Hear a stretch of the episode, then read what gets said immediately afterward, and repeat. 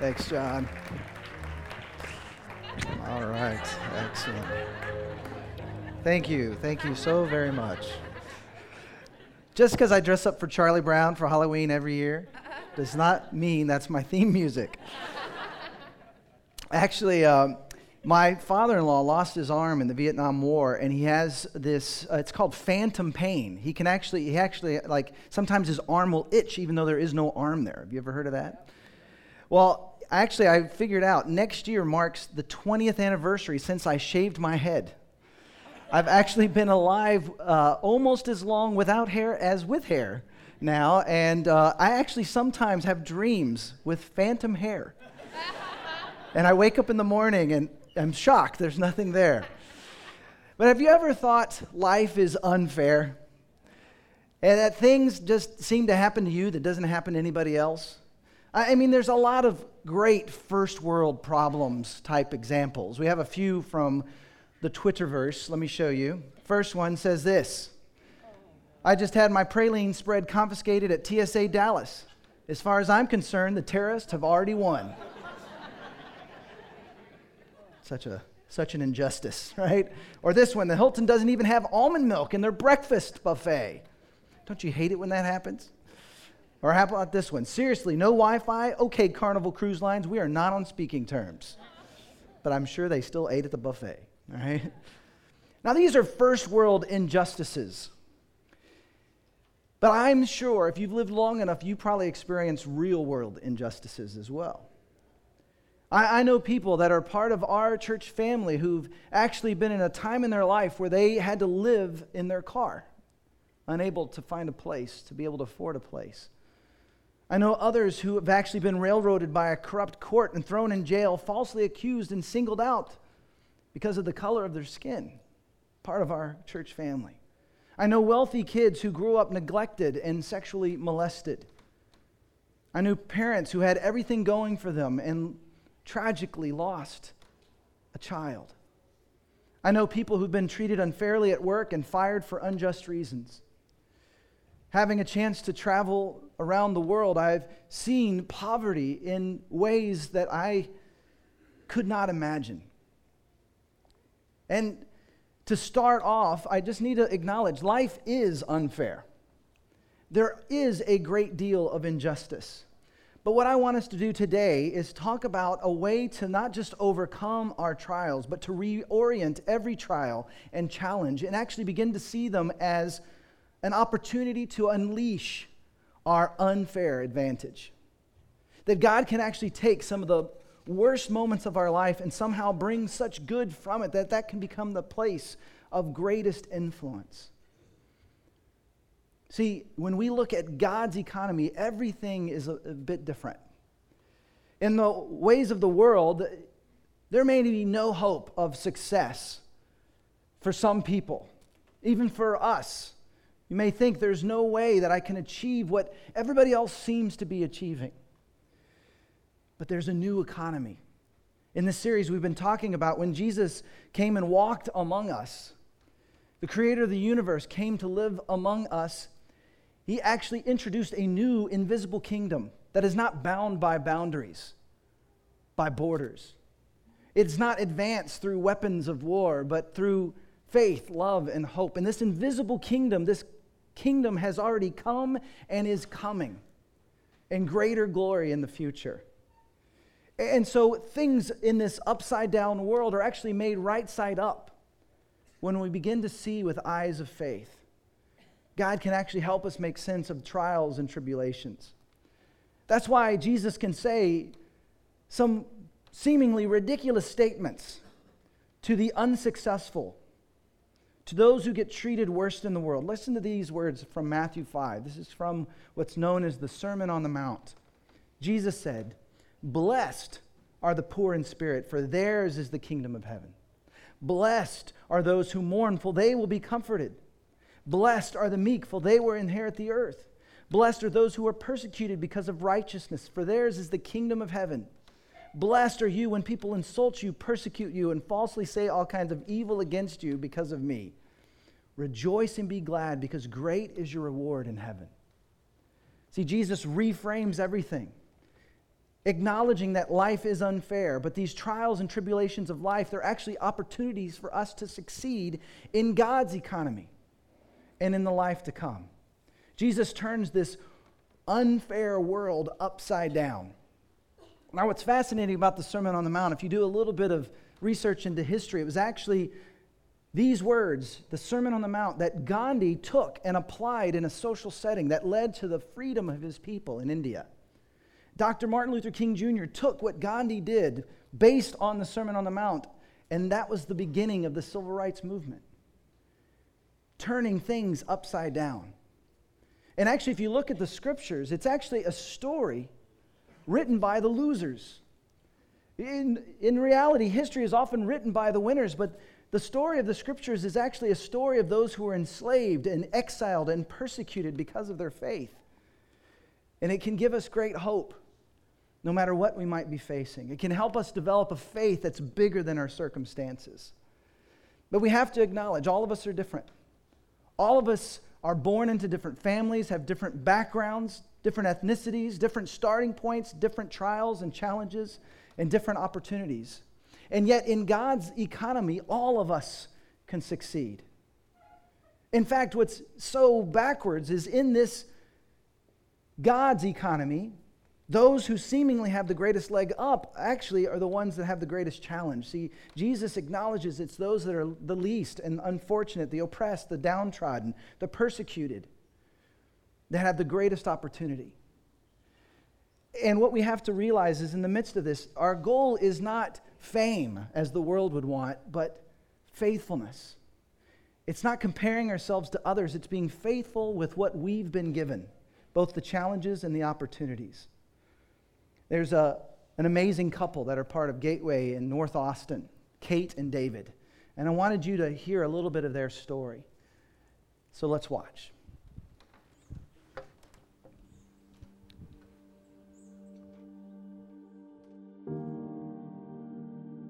But I, I thought Jesus, I, I couldn't. We just knew it was love at first sight. I wanted to get to know him. Before I got together with Kate, I didn't really understand what a soulmate was we both understand how to deal with the difficulties in our lives due to our disabilities. I but he, he is quite the romantic.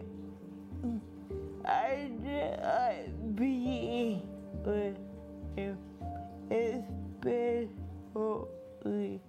on the couch. My mother had a complicated delivery. The doctors did not think I would survive and make it out of hospital. I did not die in the hospital and ultimately as my life went on I was able to make my own decisions in my religious beliefs. I recently realized there is one God and he will love me no matter what. It gives me comfort knowing he is looking down, protecting, loving me the way he does. The film and it it was gonna be hard shaking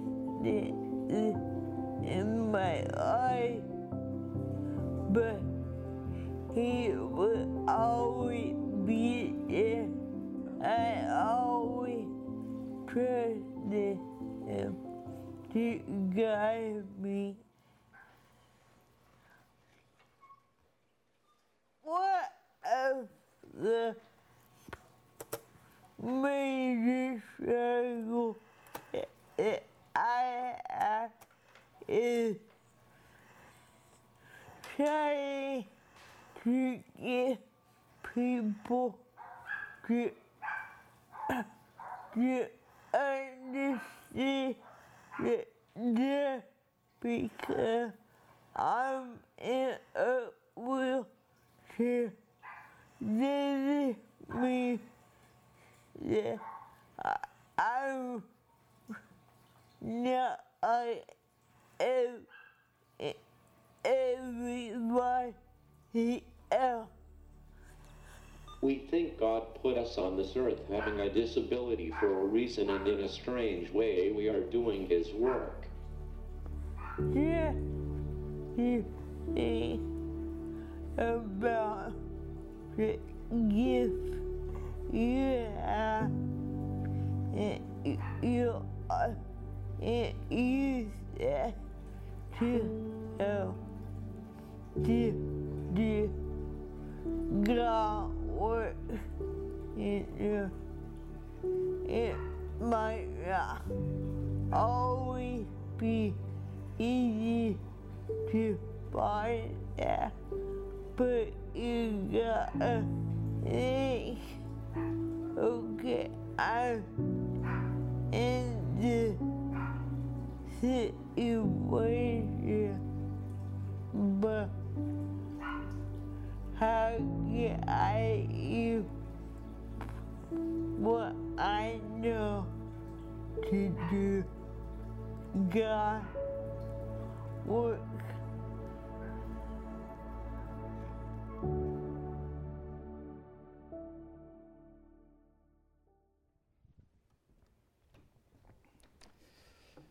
Aren't they inspiring? You watch that and you hear him describe how he knows that God has a plan for them, that God put them on planet Earth with disabilities, and there's a purpose in that.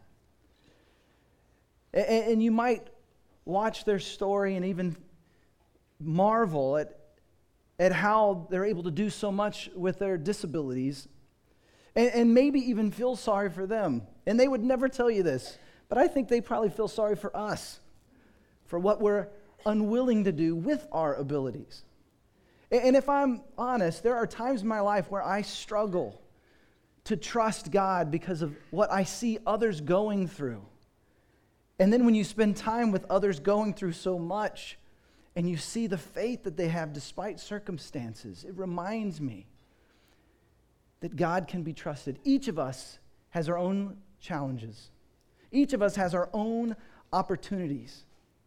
And it's how we go through these challenges, it's what we do with these opportunities that determines the kind of impact we will have in this life and the rewards to come in the next. Listen to this beautiful passage from Hebrews 12. And let us run with endurance the race God has set before us we do this by keeping our eyes on Jesus, the champion who initiates and perfects our faith. Because of the joy awaiting him, he endured the cross, disregarding its shame. Now he is seated in the place of honor beside God's throne. Think of all the hostility he endured from sinful people. Then you won't become weary and give up. Rather than looking at others and bemoaning what they're going through or looking at others and wishing you had what they had. Instead, we should keep our eyes on Jesus.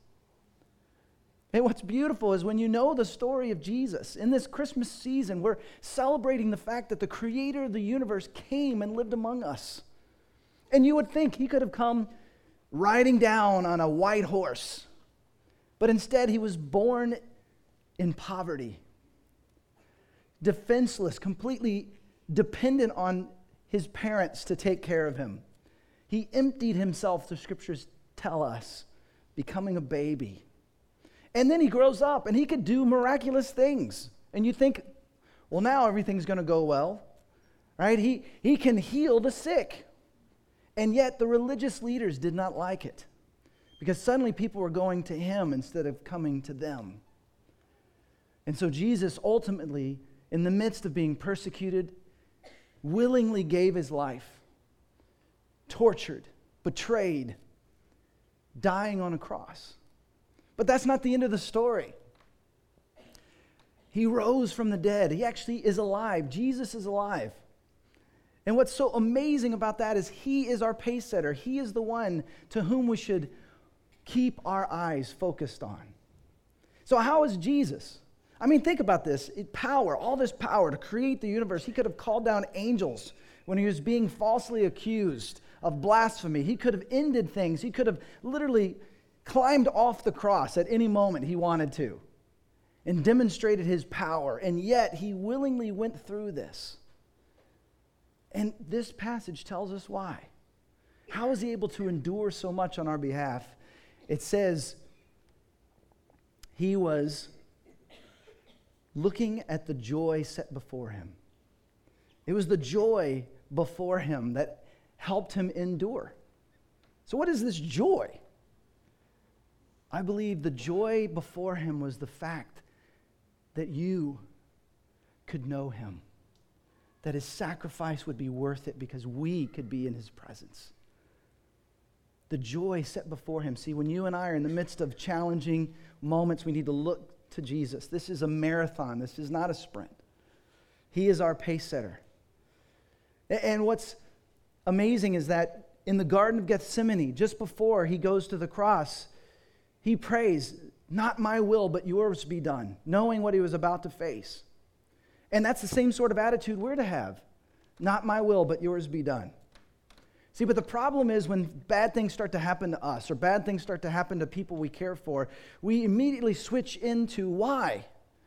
Why, God? Why would you let this happen? If you are so loving, why would this even be taking place? I found in my own life I get into trouble when I ask the question why. Instead, we need to shift the question to how. How, God, can I make it through this? How, God, can I be faithful in light of how faithful you've been for me? Or even asking the question, what, God, what can I learn in the midst of this? See, what happens is when we have a misunderstanding of who God is, when we see God as angry and uncaring and unloving, then anything that happens to us is seen through that filter. And we see circumstances as examples of his uncaring nature. But if we see him as he truly is, as loving and good, then we realize that even when we're in the midst of the most painful moments, he is with us in that pain. He endured pain on our behalf. That these painful moments are actually opportunities for us to learn more of his goodness to demonstrate to others around us how real He is, to have a faith bigger than our circumstances. I want us to just spend a few moments looking at some of the unseen things that Jesus promises will be rewarded eternally. Now, one of the disciples, his name was John, he was Jesus' best friend. And we know that because he tells us in his book that he was Jesus' best friend. But later, not just in the Gospel of John, he tells the story of Jesus, but later he actually writes this book called The Revelation. See, what began to happen is after Jesus rose from the dead, he walked among the people. In fact, 500 people saw Jesus alive. And that's what transformed these men who were running away in the midst of Jesus being arrested and betraying Jesus and denying they even know him, once they saw him alive, it changed the trajectory of their life. Many of them going to the ends of the earth to tell people the Messiah has come and he's alive, even though he was crucified for us. And then many of these disciples were persecuted for their faith, even being killed. Well, John was imprisoned because of his faith. And when he was on this island prison, he had a vision of Jesus.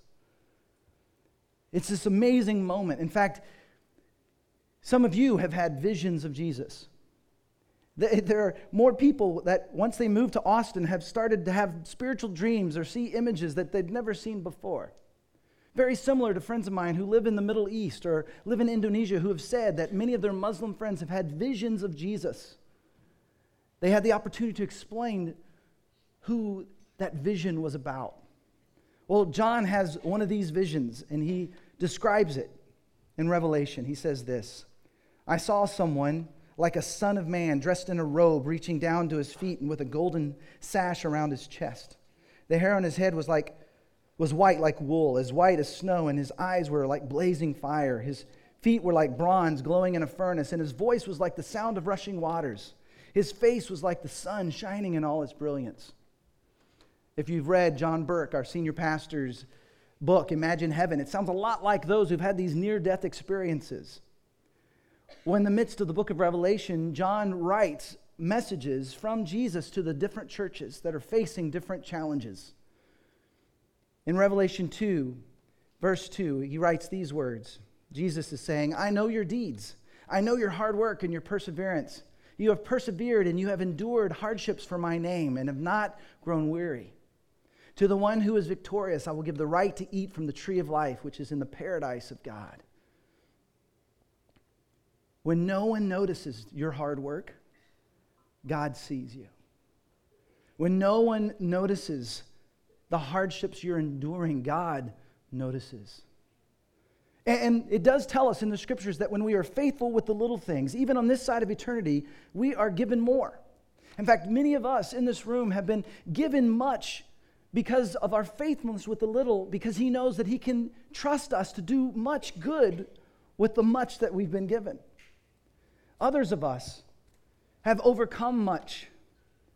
And in the unseen, God has seen and actually has taken the most painful moments of our life and used us to bring healing to others who are facing similar painful moments. But in this particular passage and in the letter to these churches in Revelation, we see some of the eternal rewards, the tree of life. Well, what does that mean? I mean, in the story of the Garden of Eden, we were told not to eat of the tree of life. But see, in the other side of eternity, we have the opportunity to eat of the tree of life, which basically represents all the joy and the life and the peace that God has to offer. See, if you hear this, you might be thinking, well, you work so hard and God sees the unseen and you get to God's presence and you get to eat an apple. I don't even like fruit. One time I was trying to lose weight on an all fruit and vegetable diet. And literally, I can't stand fruit and vegetables so much, I would rather go to bed hungry than eat another piece of fruit. So going to heaven to have a, an apple just doesn't sound that appealing. But then there's other verses that talk about the crowns you'll get. Well, that's even worse. I don't want a tiara. but see, some of this is we don't fully understand what, what's actually being described here. Is we can experience the tree of life joy, a thousand times the greatest moment you've ever had on this side of eternity, is just a glimpse of what we'll experience in the presence of God. And a crown in heaven is, it's more like this Olympic medal. Crowns are an analogy of, of God's economy, something better than all the Olympic medals, honorary titles, and, and CEO uh, honors you might get on this side of eternity. Nothing can compare. But I want you to think that one of the things that's honored that scriptures tell us, not only is it working hard and enduring and doing the right thing even though others don't see it, but, but God also honors loving our enemies. That's really hard to talk about in a world that's so divided. Right? The church, those who follow Jesus, are actually called to love people the rest of the world doesn't like. Forget loving unlovable people, it's hard to love unlikable people. But in that same passage, in the Sermon on the Mount, Jesus says these words I say, love your enemies, pray for those who persecute you. In that way, you will be acting as true children of your Father in heaven, for he gives his sunlight to both the evil and the good, and he sends rain on the just and the unjust alike. If you love only those who love you, what reward is there for that? Think of how countercultural that is loving people who persecute you, being kind to people who are mean, even unjust towards you. I feel a, a, great example of someone I've learned from in this is Tasha Morrison. Some of you know Tasha. She's been on staff at Gateway in Central Austin since April of 2016. She recently had to step off staff because her nonprofit, Be the Bridge, has become an important voice in the midst of all that's happening in our broken, messed up world. And I remember specifically on a particular summer morning, we were getting together, and it happened to be the morning after Alton Sterling had been shot. And I remember sitting together with her at the Starbucks right over here and crying with her as she described how hard this was for her. And knowing that she has a, a, a brother, younger brother, who drives at night and has license to carry a gun and just being so afraid of what might happen to him. And yet, in the midst of that, she led us in a time of prayer in this very room. Days later, there was a shooting in Dallas. Police were shot. And she led us in this room to pray for the families of those who were treated unjustly and to pray for the police officers' families. She refused to choose sides in the midst of this, choosing the way of Jesus, helping us love our enemies. What's so remarkable about Tasha in the midst of all this, she was honored as one of Ebony 100 most powerful people in America, most influential people in America. I want to show you this list. You may have heard of some of the entertainers Dave Chappelle, Jordan Peele, Dwayne Johnson, and there on the bottom left is our very own Tasha Morrison. And what's fascinating about this is she is not probably ever going to be famous or wealthy. She's funny, but maybe not as funny as these others. But the world is so intrigued as she teaches what Jesus taught about loving our enemies, being a peacemaker in a broken world. There's a picture of me and Katie and Tasha, this Vietnamese restaurant over here, saying farewell on our next adventure. But I wonder if, are you willing to step into places where there is no peace and bring peace? There is not usually an award where you get to go to a black tie affair, a gala with Dave Chappelle. That doesn't normally happen. But God sees the good that we do and rewards us in ways that we could never imagine. Whatever you have to go through, go through those moments with God at your side. And great is your reward. To the Christians in Smyrna, Jesus said this in Revelation 2, verse 9 I know your afflictions and your poverty, yet you are rich. I know about the slander. Do not be afraid of what you are about to suffer. Be faithful even to the point of death, and I will give you life as your victor's crown. If you feel oppressed, impoverished, like you can't seem to win because of those who slander you, attack you, keep pulling you down, He sees. He knows. He notices. Be faithful to Him. He will be with you and will reward you. Jesus adds that not to be afraid about what you might suffer. No matter how bad it gets, we should never turn away from Him because of this broken world, but keep our eyes on Him who promises to reward us. Or here in Revelation 2:19 to the Christians in Thyatira, Jesus said, "I know your love and faith, your service and perseverance, and that you are now doing more than you did at first. To the one who is victorious and does my will to the end, I will give authority over the nations. I will also give that one the morning star. Think about this beautiful promise that if you endure, if you're victorious and never give up, those temptations that you say no to when no one else is noticing, He notices. And the scriptures tell us that you will have more responsibility in God's kingdom. When we love others who are difficult, when we pers- persevere in a difficult marriage, when we love people at work that are difficult, or take care of our elderly parents, or try to raise our children in a broken and messed up world, God sees that. What we think is unnoticed, He notices. But there's this interesting last little phrase. Not only does it say one of our rewards is authority in this new kingdom, but he says something strange. He says, I will give you the morning star. What could be this gift, this reward, the morning star? Ultimately, the greatest gift that God has to offer us is Himself. The morning star, Jesus, bright and shining, alive after dying on our behalf. See, the beautiful thing is that you can have a relationship with God that is so real that you can feel His presence even now, closer than a, a brother. That God desires to, to send you every day on little secret missions just between you and Him. I want to encourage you, I want to just challenge you, just try it over the next few weeks. Just every day, God, just pray, God, would you just show me something you want me to do that's just between you and me? I've gone on some of these secret missions. I can't tell you about them because they're secret. But I can tell you that God wants to reveal himself so close to you, you can experience his presence. And ultimately, when we are faithful, when we do not give up on our faith, we develop a faith bigger than our circumstances, and eventually we will be in his presence where all pain will be pushed away, a distant memory. He is with you in your pain now. Are you aware of how much God is for you? This season of Thanksgiving, thanks, being thankful is being grateful for what we have and not mad about what we don't have.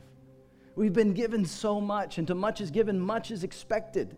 We shouldn't feel guilty for how blessed we are, but instead feel empathy. See ourselves as instruments of faith, love, and hope to a world that needs faith, love, and hope.